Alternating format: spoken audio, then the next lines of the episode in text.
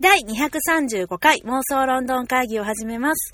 水口です。清水です。よろしくお願いしますよろしくお願いします。本日はですね、はい久々に気になるロンドンニュース行ってみたいと思いま気す。にしたい。気にしたいでしょ？気にしたいですよ。。はいい。えっとですね、こちら、えーリスナーさんからはい。リクエストいただきまして、私も気になってた、あの、うんニュースがあったんですよ。うんうん。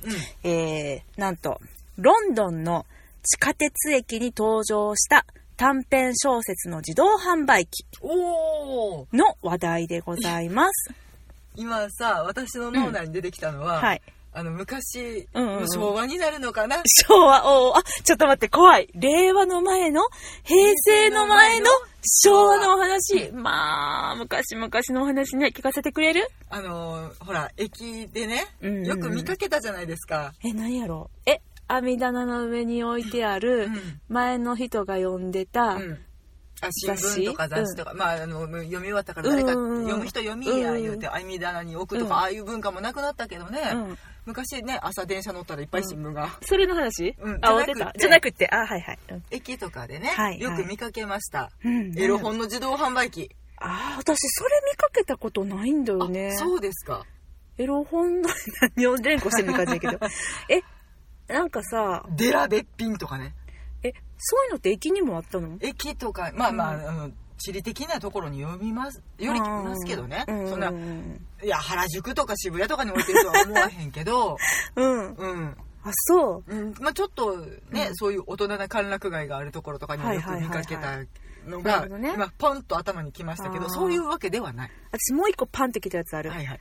あの、駅の近くでさ、うんあの、その日出たうん週刊誌とかジャンプとかが100円で売られてたあの道端で拾ってきた雑誌売ってる人。ああーれさ、今考えたらさ、すごい商売だよね。あれで日銭を稼い稼いでいたんだよね。ですね。まあ、うんあの、それも駅とかでうんうん捨てられていたものを、うんまあ、有効活用されていたってことですよね。そういうことですね。う。うんん。有効活用、そうだよね。だってもう、ね、まあまあ、ひね、捨てられてるわけだからね。情報価値はまだ高いけれど、まあそうだよね終わって、もう重いから捨てたやつをね、そういうことだよね。活用されて。いや、まあそんなね、どんどんどんどんなんか話が裏の方向に行ってますけど、そういう話そういう話じゃなくてね。怪しい話ではない。うん、もうこの令和の時代ですよ。はいロンドン令和関係ないけどね。ねあの、こちらですね、えー2019年4月あ王子は、生まれたけどね。あ、王子ね。うん。生まれたね生。まれましたよ。はいおめでとうございます。おめでとうございますいや、そんなことはどうでもいいね。アーチ？ーアーチアーチーだよ。ー。うん。あの、シャーロックにも出てきたよね、アーチアーチーくんね。死体の写真が大好きなアーチーくん。あ、いたね。うん、そうそうそう。まあなんかね、いろいろ、うんまあなんやかんや言われてますけど、うんおめでたいですよ。おめでたいですね。ということで、もう全然本題が始まらない私たち。ごめん。本題に入らせていただきますね。はいこちら2019年4月24日のクーリエジャポン。ジャポン、ジャポンで合ってるよね。うんクーリエジャパンジャポンやね。ジャポン。クーリエジャポンの、えーニュースになります、えー著名作家の新作が1分で読める、うんロンドンの地下鉄駅に登場した短編小説の自動販売機ということでですね、えーレシートのような紙に。小説が書かれたものがね、地下鉄で。売られた、売られてると。はい。えっと、ロンドンでですね、えー、あ、金融街のカナリーワーフ駅はい。付近のショッピングモールや緑地に3台の機械が置かれていると。はうん。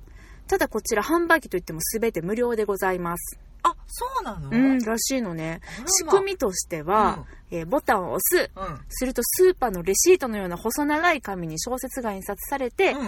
機械から出てくる仕組みです。あー、なんかおしゃれうね。ん。でね、3つ選べるの。3択やねんな。あー、何？えボタンが3つあるってことね？そう。はいはいこれ何で分かれてると思う？え、何で？分かれてる？え、うんそれ読みたいやつをピッと押すんじゃないの？あー例えばラブストーリーとかサスペンスとかあっていう風にジャンルが分かれてるってそういうことなの私今、おっしゃる？何々作、うんタイトル何々っていうのが3つ書いてあって、あこれ面白そうとか、この作家好きって言って押すのかと思った。うん。そうじゃない。うん。あのね、1分、3分、5分で読める小説を選べるようになっていると。おー、で、え、何それは、何か何個かあって、ランダムに出てくるとかかそういう感じ？ちょっとわかんないな。そこまで詳しく書いてないんですけれども、うんえっと、まあ、第一作目としては、うん英国人小説家のはいアンソニー・ホロビッツさんの書き下ろし。うん、だと思った。この人なんかね、こういう実験的なやつちょいちょい噛んでくるよあね。そうなんあの、シャーロック・ホームズの、うんなんかスピンオフというか、うんうんうん。なんていうパスティッシュはい。書かれてたりとか、うん007うんのパスティッシュ書かれてたりとか、あとはね、あの、小説、ん？少年スパイものはいはいはい。とかでね、大ベストセラーの作品を持ってらっしゃいますけれども、うんうんうんなんやかやこういう新しいこと好きなのね。いいね、でもなんかね、そういうのにどんどんチャレンジする。こういう方いらっしゃるから、乗ってくれるんだよね。うんこうやるやるみたいな。どうなのとりあえず、アンソニー・ホロビッツに聞いとこうみたいな。日本でいうと誰なんだろうね。誰なんだろうね。東野圭吾さんとかかな。あー、なるほどね。割と実験的なところに足を踏み入れて率先していくみたいな。そうだね。あ石田イラさんとかかな。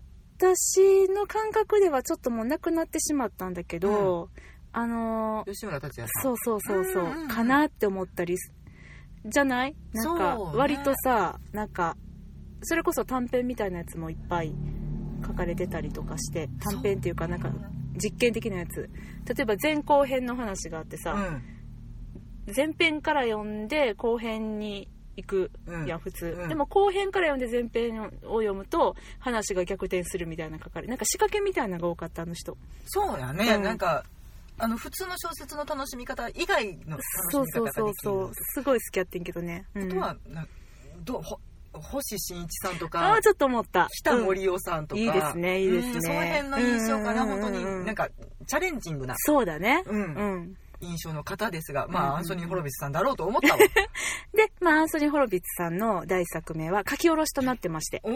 えータイトル「ミスター・ロビンソンの詩」というものでおー。1分以内で読み終わることができる長さになっているそうです、うんうんうんうん。ちょっと彼のコメントを紹介しますね。アンソニーの？はい、アンソニーのです。私自身もうん。毎日地下鉄を利用しますが、乗客はみんなアプリやゲームそれに古いツイートに没頭しています。うんうん。だからこそ文学で人を楽しませるという取り組みはとても魅力的だったのですと。なあまあ小説家の意地ですね。そうだよね。うん。だってさ、私たちもさ、私もしんちゃんも本当にいわゆる本の虫っていうか文字中毒のところがあるから。中毒者なんでね。今でこそ、そのなんていうの、スマホが手に入ったから、うん。その私たちがさ毎回電車に乗る前に起こしていた行動っていうのをしなくなったけど私ら あの絶対にカバンの中に何冊か本が入ってたんです。それは一冊だけじゃないねんな、うん。何冊か入ってんねん。読みかけの本うん、でこれがもう終盤に差し掛かっていて、うん。読み終わるのが怖いので次の本とかね、でそう。今言って、うん。途中で本屋に入って新しく購入した本とかね。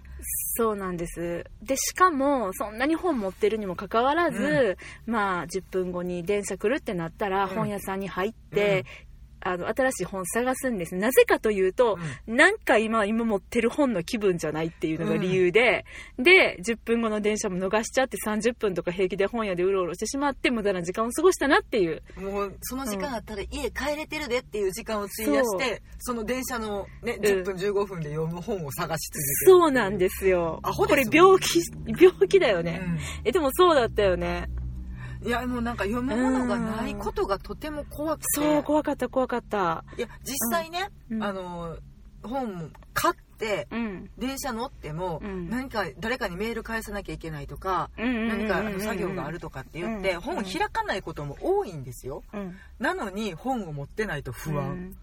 だよね。今は私はその Kindle っていうう、ん。ね文明の利器を手に入れたから、うん。その行動は割と起こさなくなったんよね。あと車移動が増えたからどちらかというと耳で聞くっていうか、もうポッドキャスト中毒ですけどラジオと、うん。まあであの読みたい本何かうん。見つかったと、誰かのね、うん。記事とかうん。読んでて、これが今噂になってるよっていうのがあったらすぐに購入できたりとかするので、すぐ買っちゃう、うん。本屋さんに行かなくても済む。まあいいことか悪いことかちょっと分かんないけどね。そうだね。本屋さんに足を運ぶ機会も少し少なくなってますけれども。だいぶ少ない。でも私もう本屋さんは USJ みたいなもんやと思ってるから。一日ずっと滞在してそうね。うろうろパラパラ見て楽しむっていう、もう上から下まで、そうそうそうそうあい埋め尽くしてます。うん今、今ね、お ちょっとね、今上から下までって言ったけどね。これ特定の本屋さんね。そうなんですね。茶屋町にある丸善純駆動でしょ。はい7階建てなんですね。うん地下も含めたら8階建てか。そうやね、近い近い全部、もう、全部本屋さんで、しかもね、空いてるの、ここが。で途中にね、あの、うん文房具屋さんとかもあったりするのでね、もうちょっと気分転換にちょうどいいんですあの長沢文具さ、ちょっとなんか気取ったものに変わっちゃった。いや、なんかちょっと高級志向だよねい。や、さらに変わっちゃっあ、た。本当に？うん、この間買いに行こうとしたうら、ん。もうなんか、おしゃれ文具やった？おしゃれ高級文具しかなくてちょっと奥の方にあったうんあの雑然としたコーナーはなくなっちゃってたあらまあ、それは残念。うん、残念でしたね掘り出し物を探したいのに。まあね、まあ、そんなことはいいんですけどねいやだからそういう人間が今ちょっと、わたこの私たちですら、うん。か本、えっと、活字で読む本うん。少しまあ距離が離れてしまっている昨今、うん。そういうのでうん。手軽に、ね。まあ、しかもね、まあ、ちょっと事件区間なのかもしれないけれど、無料でうん。読めるとなったらそりゃ飛びつくよね。あともう。ちょっとしんちゃんにこの読書風景っていうのをお見せしたいんですけれども、よろしいですか、はい。ちょっと画像をねうん。こちらになります、そうなるよね。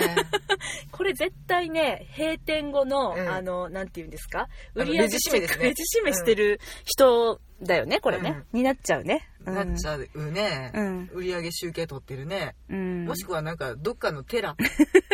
あのお経を読むみたいなうね、ん、そうだね。しかしちょっと長いよね、これね。これ5分なんじゃない？これ5分バージョンか。そっか。うん。こっちが1分とかかな。短いのと長いの持ってらっしゃる方がいて、や持っぱね。でそれで2人で買って交換とかね。あー買うんじゃないよ、しんちゃ無料だから。うん。いやでもすごいサービスだね。そんなに元ではかかってないのかも。いやアンソニー・ホロビッツへの印税はどうなるんだ、いやー、それはかかってると思うけど、まあ、もしかしたらそれに少し広告が入ってるとかそういうのかもしれないけど、かもだね。うん。うん。いやでもそれでもいいシステムだな、うん、羨ましい。本当に。まあ、ちなみに今後のラインナップ、はい。バージニア・ウルフやはいルイス・キャロル、ほうほうほう。チャールズ・ディケンズら英国作家の作品が読めるようになる予定だということで、往年のそうです、そうです。名作が。ね、読めるようになるんじゃないかなっていう。あまあそれで今までなん。か触れてこなかったものにたまたま触れてうん。膨大な作品群に足を踏み入れることになってなるいい機会になるかもね、いや、ほんとそうなんですよね。うん。まあ、ちなみに、このサービスっていうのは、うん。ロンドンが初めてってわけじゃなくて、うんうんあの、もともとフランスの会社が始めてるんですけれども、ほうほうあの、フランスとか香港とかアメリカで、うん。1900万部以上、あの、売り上げてないな、あの、読まれたと。読まれたらしいです。ああいや。うん。それを習慣にしてしまいたくなるよね、いや、本当に今日のや本当に。今日の一本どれだってピッて押すそうとかって、ね、そうそうそう、めっちゃ楽しいと思う。うん。しかもね、あの、アメリカではね、うん。映画監督のフランシス・フォード・コッポラさんがね、はいはい。もうこの機械の大ファンで、うん。投資しちゃってるんだって。あーなるほどね、うん。でも面白い読書体験そうご自身でイタリアで料理レストランを経営されてるんだけど、うんうん。そこにも設置してんやって。あ。もう食べてほしいんか読んでほしいかないねんみたいな。えっと何、うん。料理来るまでの間に読あめよ。そういうこと。難しくない？でもなんか、それね食べながら読まれへんもんね。うんなんかまあ、あれか、料理終わった後とか前とかに読むのかな？まあ、メニューを選んだ後、料理が来るまでの間に1本読んでそれうんうんでうんそのテーブルの話が弾めばとても素敵だようねんとかってことかな、かもしんない。うん、あれ読んだなんて話でね、うんお食事中盛り上がったらそれはそれで楽しい時間になるんだろうなとそうや思うしね。うん。まあ、ちなみに、現在うんのうん英国の、はいえー成人のはい。読書事情、うむうん、について、うん。はい、こちら補足がございましてね。はい。はい。まあ、調査によるとね、うん。えーカナリーワーフグループさん、ロンドンの不動産を手掛ける会社ですが、はいはいはい。こちらの2018年の調査によると、うん。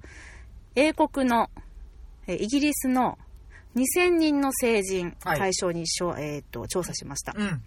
すると、30%が半年間で一冊も本を読み終えることができなかったということらしいです。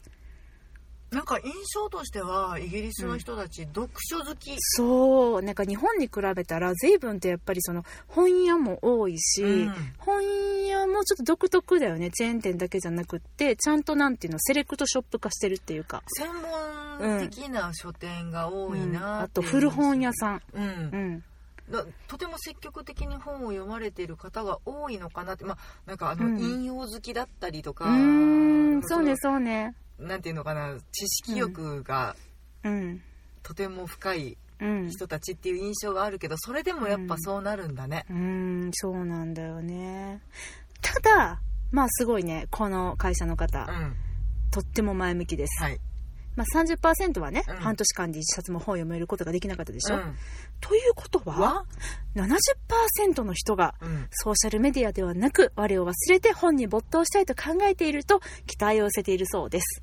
でその30%の人もねじゃあ1そうなの分で読めるんだったら読もうかいとか、まあ本当に本が好きじゃないかもしれないけどねまあねお仕事忙しかったりとかね、そういう方まあね。もいっぱいいらっしゃると思うんだけど、いやそうやってあの触れる機会を、うん。今ちょっと本離れ活字離れがうん。叫ばれているこの昨今ね、うん。そうやってその取り戻す努力をされているというのはとても嬉しいね、いやなんかやっぱりいいなって思うしなんか日本にもあったらいいのになってやっぱ東京かな来るとしたらせやな,、まあな。申し訳ないけど、佐賀県にはないやろ。ななんで佐賀が出てくるの？佐賀関係ないやん。なんとなく急やな。さ佐賀県にお住まいの方もしいらっしゃったら申し訳ございません。そんな偏見とかじゃないいやですよ。神戸には今やろなって言うかと思ったら佐賀ってまあ東京でね、まあ若そうだね。者に火がついてそれでまあうん。あのちょっと逆説的な感じになるけどそれが、あの SNS とかで話題になってブームになるっていうのもあー。でもそうだよ面白いムーブメねントになるのかなという気はまあ結局別にさなんか本っていうかこの機械作った人たちやって、うん。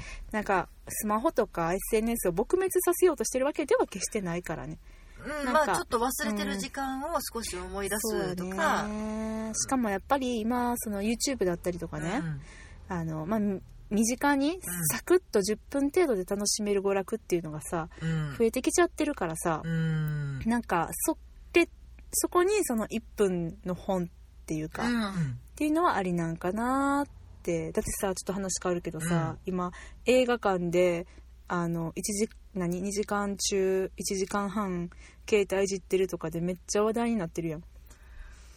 意味がわからない。じゃあ家で見れば？いやほんまそう。えとか何なんだろうねあれね。わからない。私はもうその意識がわからないのであうん。の何も指示することができいやそれでもねやっぱりとかって言えないんだけど、私時間を見るのも嫌いやから、まあ、それは自分の中でね、うん。時間を見ちゃうとあああと20分かっていうことはもう一展開あるなとかなんかそういうの思っちゃうかあら見ないようにしてんねんけどまあさすがにうわおもんないって映画来ちゃった時はうん。見る、で私逆やねんよな。面白かったら時計見んねん。えーそれはな何？その心は？あと何分見れるって。あ残りの楽しめる時間をう。ん。知っあときたいんやョコレート2つあるみたいな感じ。そういうことね、うん。えしんちゃんは結構さ好きなもの後後に残しとくタイプ？ダメ。私先食べるタイプ。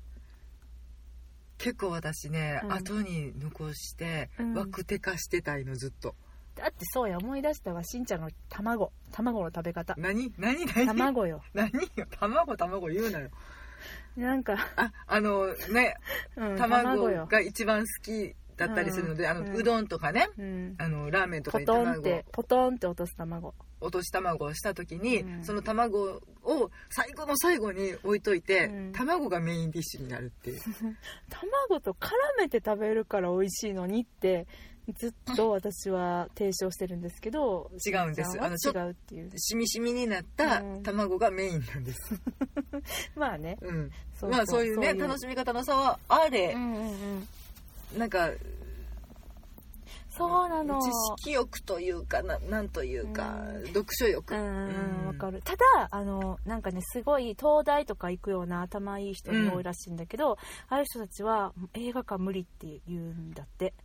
うん。暇って一個のことしかしていない自分が許せないって。チタスク人間いやかきっとそうなんじゃんだからさ私はもう全脳みそをね、うん。もう映画に浸したいのよ。言ったら、うんうん。もうなんかここは映画館じゃないと思いたいぐらいに、うん。なんなら入れてその世界の中にって私は思うんだけどどうや、うん。どのぐらいねどうやって集中したら、うん。今のこの肉体を忘れられるかっていうところやっぱさ求めるじゃない。そうね。なんか他のこと考えたくないとか。とかね。そうそうそうそうそう、うん。って思うけど、うん。やっぱ頭良すぎる人たちっていうのは、うん。暇なんだって。だああそうか。かまだ脳の容量余ってるやつを使いたいわけだね。らだからあのかといっても携帯見れないじゃない、うん。だから別に携帯見たいわけじゃないけど、うん。携帯すら見れないようなで真っ暗で他に何もすることがないから、うん。暇すぎて映画館は行かへんっていう人多いんだって。だから家で見ますって。他のことしながら見るんだって。やっぱね頭いい人はどっか違う。私はもうね、全能力を傾けて映画に集中しないと味わい尽くせないので、私ももらったいない。2回見たいもん面白かったやつはね、うんもちろんです、まあ、っていうね。何の話だ？うんうんまあ昨今の人たちはねなかなか長時間のその楽しみ方っていうのがね、うん。楽しめなくなってるっていう話ね。だからその短時間で読めるっていうのは、うん。今の視野に合ってるのかもね、まあ合ってるは合ってるんかもしれないね。うん。うん。まあツイート気分で読めるとかそういったところになるんかもしれへんけど、いやでも、あの、なんかほらさっきの活字中毒の話やけどさもうあのあと何十ページ、あと30ページで読み終わる、電車降りなきゃいけない、はいはいはい。降りた瞬間に喫茶店に飛び込むみたいなね、うん。そういう体験をやっぱ今ちょっとしなくなっているので、うん。そういうなんか例えば1分小説3分小説で、うん。なんかちょっとその気持ちを思い出してうん。5分小説買っちゃったけどあ一駅しか乗らへん。読み切れへんみたいな。うんどうなのどうなの駅のベンチに座って読むとかっていうのは楽しいかもしれないね。かわいいね。うん。でも世の中でさこれは5分ぐらいで見ますって言われてるやつって、うん。私ら多分1分以内に読んじゃうでしょ。知ってんねん。ね、うん早いね。ん読もうと思えばね早く読めてしまうので、まあね、まあいやまあ。そういうね。まあまああのちょっとこの新しさと古さを融合したうん。新しいマシンのニュースでございましたと。日本にも来てほしいな。来てほしいね、うん。はい。でその一方はい。ちょっとねこの話と対になるところもあるかもしれないんですけれども、はいはいはい。えっ、とまた別のうん。ニュースです。はい。これはですね、えー、ツイッターからなんですけれども、はい。えっ、と三田春夫さんという、うん。あの置物作家さん。うんなんかね、えっと、昆虫とか甲殻類などの稼働する置物を金属工芸品うん。を作ってらっしゃる、うん。めっちゃかっこいいヘッダーなんですけど、うん。こういうねあかっけえ。あうん。ーなんか見たことある。置物作家さんね、うん。ちょっとまあロンドンでね4月にあの個展をされたらしいんですけれども、あのーその作家さんがツイートされていた内容で、うん。あーすごい面白いなと思ってあの、うん。今日ご紹介させていただきたいなと思ったんですけれども、うん。えー大英博物館の、はい。はい、景色が変わってきたよというお話です。私たちも大好きな大英博物館、はいまあ全貌はまだ見れてないけれどね まあね、見れてないですね。うんはい。うんと、しんちゃん、大英博物館名物といえば何でしょう？アヒルの置物あー、私も買って帰った rubber duck、うーん。あ、そういうなんかお土産とか商品ではなくて、ロゼッタストーン、えっ、と、美術品そのものでもなくて、うんえっと、私たちうん観光、観光客って言ったらいいのかな、はいえっと、ビジターが、うんと、のうちの一部がうんよくしているとあることですね。私としんちゃんはしたことない。でも、この風景はよく見かけます。え何えそれセルフィーを撮るとかそういうの？違います。セルフィーはと、まあ、撮ってる人もいるかもしれんけどなえ。意味がわ階段をとりあえず上り下りする違うなあでも、まあまあ、あの、言ったらセルフィー撮るとか、まあ、階段登り降りするとか、トイレに行くいや、あの、ごめん、タイヤ博物館に限ったことじゃないよね、それ。怖い怖い怖い。あ、でもわかるわかる。あの、美術館はね、うんトイレに行きがちだよね。あの、滞在時間が長いしね、うんあの無料で使わせてくれるところが多いので、これあの、海外の美術館ならではかなと思射う。精する正解ですね。よく見かけたね、うん、いてらしたよね。うんうんうんうん、うん。模写ってんですか？ああいうのはい、そうです。うんまあ、あの、そういう姿を見てると、うん私も、あ、なんか描いてみたいなっていう気持ちが湧いてきたりもするんですけれどもね。私あのビクトリアアルバート美うんうん術館、うんうん。に行った時に、うん。まあ、夜に美術館に行けるっていうのがね、金曜日の夜に開放されてたのでそ,、れでちょっと試しに行ってみたんですけど、あれはちょえっとまあ工芸品とかいろいろうん。多岐にわたった展示品があってその中でなんか仏像コーナーかなんかで親子連れでもう地べたに座り込んで、楽しそううにん。それをなんかスケッチしてる。いいね。いいね。姿を見て、うん。まあ、これってでも日本ってあんまりねその通路に立ち止まらないでくださいとかそっていう展示が多いのでねなんいやでもかベンチとかも置いてなかったりするからさ、うん。でもねあの博物館海外の博物館うん。はもう本当にベンチうん。たくさん置いてあって、うん。もうどうぞゆっくりしてください、そうそうそう。好きな絵の前でうん。どうぞぼんやりしてくださいっていう環境を整えられてるところが多くって、とてもなんかそれが正しい気がして。いやほんといいと思う。ん、だからそうん。の親子も、えどんな絵描いてんのって「いやこれほんまにこれ描いてんの?」みたいな。うあもう違うんや。なんかこうその絵から受け取った印象を今紙にしたためてるんだろうなみたいな、うん。決して模写ではなかったねみたいなところもあるけどそう いうところも含めてうん。ななんかうん。もうあの風景の一部になってうーるん。でここの空間が大好きでいつも来てはるんやろなとかっていう感じでん。なんかとても羨ましく、そうね、うん、見たことがあるけどやっぱでもねそうやってんあの座り込んでずうんっと模写してうん絵画の勉強されている方から趣味の方から、そうね、うん、やってらっしゃるのはいいなと思って見てたけど。はいそのはい。風景うん。が最近様変わりしているということなんですね。予想つくしんちゃん。様変わり。様変わり。様変わり。どういうことだろう、うん。えっと、タブレットに映している。おもういきなり正解が出ちゃったかも。ちょっとこの写真をご覧ください。うん。はいどうですか？タブレットにあの、うん。タッチペンを使ってはい写している。この方もこの方もこの方もそうなんです。このお写真の中にいらっしゃる方はほぼほぼ100%タブレット。スケッチブックじゃないんだね。そうなんです。違うんです。ね。すごい技術だね。えうーんそうなんですよ。いやでもね思ったんやけど、うん。やっぱりそのまあ、でもパッと見た時に、うん。なんか小さいしタブレットって、えー、なんか鉛筆とかの方が絶対いいんちゃうんと思ったけど思ったけど。けど、まあ、そのさ消しゴムのカスが出たりとかさ、うん。もしね、まあ、絵の具持ち込む人いいあでもあれよねあの携帯用パレットみたいなのもあったりするけど、うん。なんかその展示物とかフロアもね汚さないし、うん。タブレットやったら、うん。持ち物も少なくて済むじゃないだし、まあ、うまく描けたらすぐにシェアできるとかね、そういうのもあるかもしれないね。そうだからああなんか合理的だなと思って、ああ今時の風景なんだなってうん時代とともに変わっていくんやなっていうのをね、その思ったわけです。うんうーんなるほどな、うん。まあその人がねどういう意図で、やっぱりその作家の息吹を感じるために同じ、なんてあれああれなんていうの？消し墨みたいなやつ。消したらあかん。消し墨？何何？墨みたいなやつ。ああチョークみたいなやつ。墨木炭。うん。うん。で書くんだとかって、うん。もちろんやられてる方もまだいらっしゃるとは思うけれど、うん。そうではなく、まああのめっちゃアップにしてめっちゃ詳細にとか、うんうんうんなんかちょっと、うんえっと、用途も違うのかもね。まあでも結構今は紙みたいに書けるから、うんその感触とかもね、うん。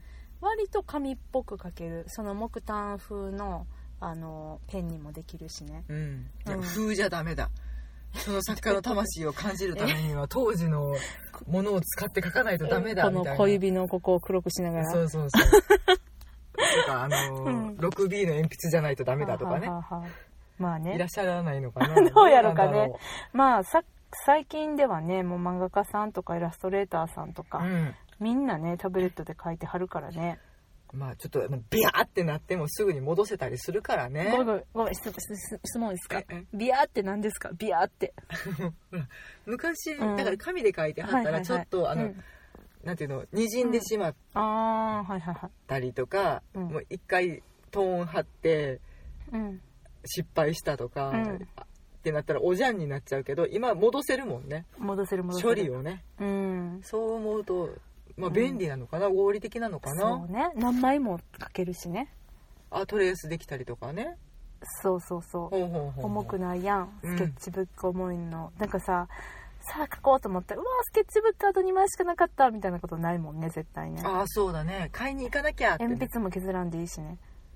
ああそうだね。消しカス消しカスがさ出ないじゃないそう考えれば、まあ、バッテリー不足さえなければ。バッテリーはね否めない。うん。バッテリーはあるね。もう、んうん。モバイルさえ持っときゃどうにかなるのか。そうね。うわ現代って感じだなっていうか私当ててもうた。おーおめでとうございますいや意外でした。ああ本当に、うんいろいろなんかまさかと思った、うんうん。ボケようと思ったけどあんまりボケられへん。あの逆立ちして書くとかいろいろ考えたけどあ本当に。うん。ちょっと面白くないな大丈夫ですよ、うん。はい。逆立ちして書く言わんでよかった。私もどう反応していいかちょっとわからんかったと思う。天の橋立風にとかいろいろね考えてみたんですけど違いましたね。天の橋立をああやって書く書いてたの昔あ違う違う天の橋立ほらこう股のぞきねうんだけどおーまあそうか。いやいいんですいいんです。すいません、はい。すいません。しょうもないことを言っいやいや。いやてする。せっかく自分でしたのに また自分で蒸し返すっていうこの最悪な面白くなさね。いやいやいやそんな最悪とか言わんといて。大丈夫大丈夫、うん。いやいや。そうね。なるほどね。なんか技術うん。どんどん変わっていくのがそう。面白くもあり。うん。いやでもなんかねこれを見てあめっちゃいいなと思って、うん。あの私も昔さそう写生とかしたことあったしんちゃん。外に持ち出して絵を描くって学校のやつはあったよ、うん。あの画板画板ね、うん。そう画板画板家にあったもん画板私。私折りたたみのやつやったんですけど。あーあの憧れのやつね。うん。あれを持っパてタンってできるやつや、うん。近所の神社とか行きましたよ、あー。私は家族で姫路城に行った。覚えてる？めっちゃ。え家族で写生に行くの？う。んおしゃれ。いやなんか宿題があったんかな？写生とか。ほんで行ったんかもしれんけど。あまあ夏休みのね宿題で絵描いてくるとかもね。あるある。うん全然あるけど姫路城描いたのめっちゃ覚えてる。あらまた面倒くさいやつを。でもすめっちゃ楽しかったの覚えてる。あそうなんや、うん。すっごい楽しかって。んででその後も結構なんかそういうのしたいなって思っててんけど、ずっとしてなくて特にしたいと思ってたのは、うん。水族館で大水槽の前でうん。写真じゃなくって絵描きたい、魚の絵を描くっていうのがめっちゃ好きで鱗を一枚一枚描くのが最高なんだよね。でね聞いてる？ねえねえねえ。でどうやってやるんやろと思って魚って動くよなっていう、写生っていうのはそういうことだよしんちゃん。一瞬でこう目に焼き付けてこう描くでしょ？でまた目でこじーっと見てで描くの。あそうなの？うんそうだよ。私何回も何回もこうえっとえっとって、繰り返し見て写すやつしか無理だった。ああトレース的な？そうだから建物とかうん。動かないものじゃないとあ無あそっかそっかそっか。理うん。これぐらいだな。はいはいはいはい。えちょっと待って、うん。でここの3分の2ぐらいのところからこれが出るんだなみたいな、ああいやそれはそれでめっちゃ合ってると思う。うん、観察よく観察してるってことだからあの、うん。私が描く写生にはうん。動物とか動くものが一切ないいうね、人間とか。車とか全部流し見てるので 車通ってないみたいな、ああうんうんうんうんうん。うん。連続して見えるものしか描けない、あーはいはいはい。その場で佇んでるものっていうことね。もう絵心ないんすよ。いや絵心それはまた違うんじゃない？注目してるとこが違うってだけで。いやだからね、うん。あの味気ないうん。ただの四角い建物に ばっかり描いてましたね。そんなことない。そんなことないけど。そっかそっかそっか、うん。いやだから私は魚をね。だからさっきそんな顔したの？そう。えどうやんの？ってなったの。おーそうそうあの、うん。まあ、常々今皆さんどうしてはるんかなって思ってたけどそうだったの。目目に焼き付いたものを描いてはるのね。あとはちょっと同じ魚で確認しながらとかそういうことなのかな。そうそうここにもう一匹魚欲しいなと思ったら、うんちょうどいい魚を探して、うんああれいいやんって感じで描くみたいな、ああなるほど、うん、だってさじゃあクリスチャン・ラッセンはどうやって描いてんのよあの絵を。こう一緒にずーっと遊んでて 同じようなタイミングをこうずっと狙うっていう。でもなんか実際、うんと、例えば有名人の似顔絵描く人とかいたりするじゃない、うん。でもああいう人っていうのも似顔絵描くときに、うんと、写真1枚じゃ描けないんだって。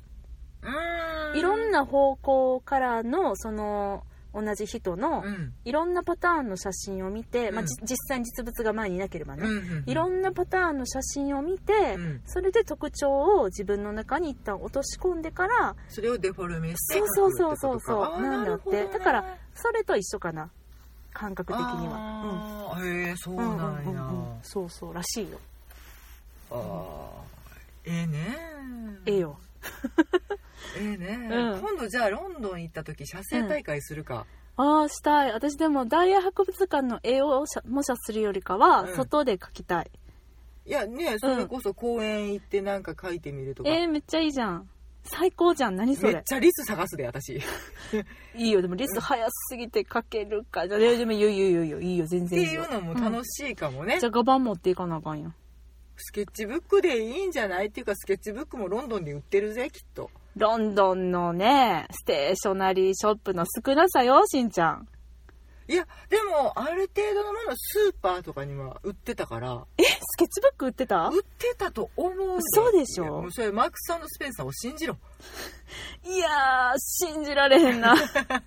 いやー。いやまあそれぐらいどうにかあの画材屋さんとかいっぱいあると思うよ。あるかあなったと思うで画材屋さんは。そっか。うん。まあまあいいよ持ってくよ持ってくよ まあスケッチブック 1, 一冊ぐらいやったらねね。トランクにピョって入れれば。あほんで三角座りして、うん。そこにうん。置いて書く。三角座りなのね。はい。え違うの？しました。え違うの？どこ？別にその辺のベンチに腰掛けてもいいんやない。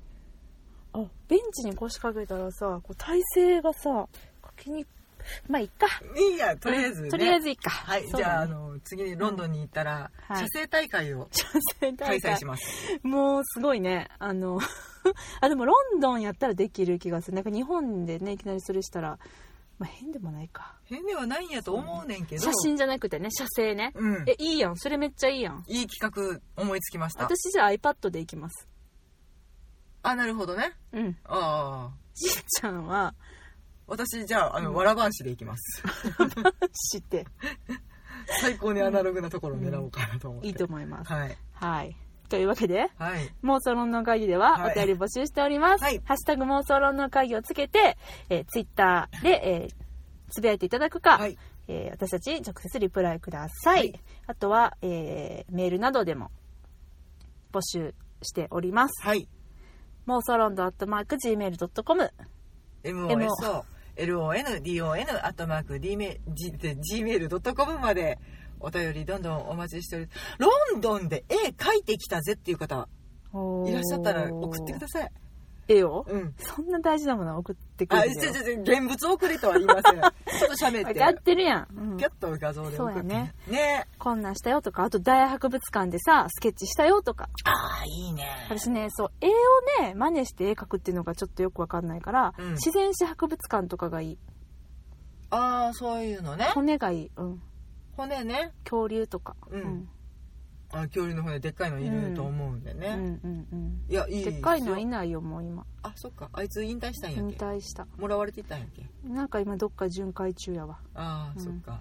でもちょっとパディントン気分で、そうですねうん。うん自然史博物はい館なりなんなりうん行ってみたいと思います。思いますはいというわけで今日はこの辺りでお別れしましょうさようならありがとうございました。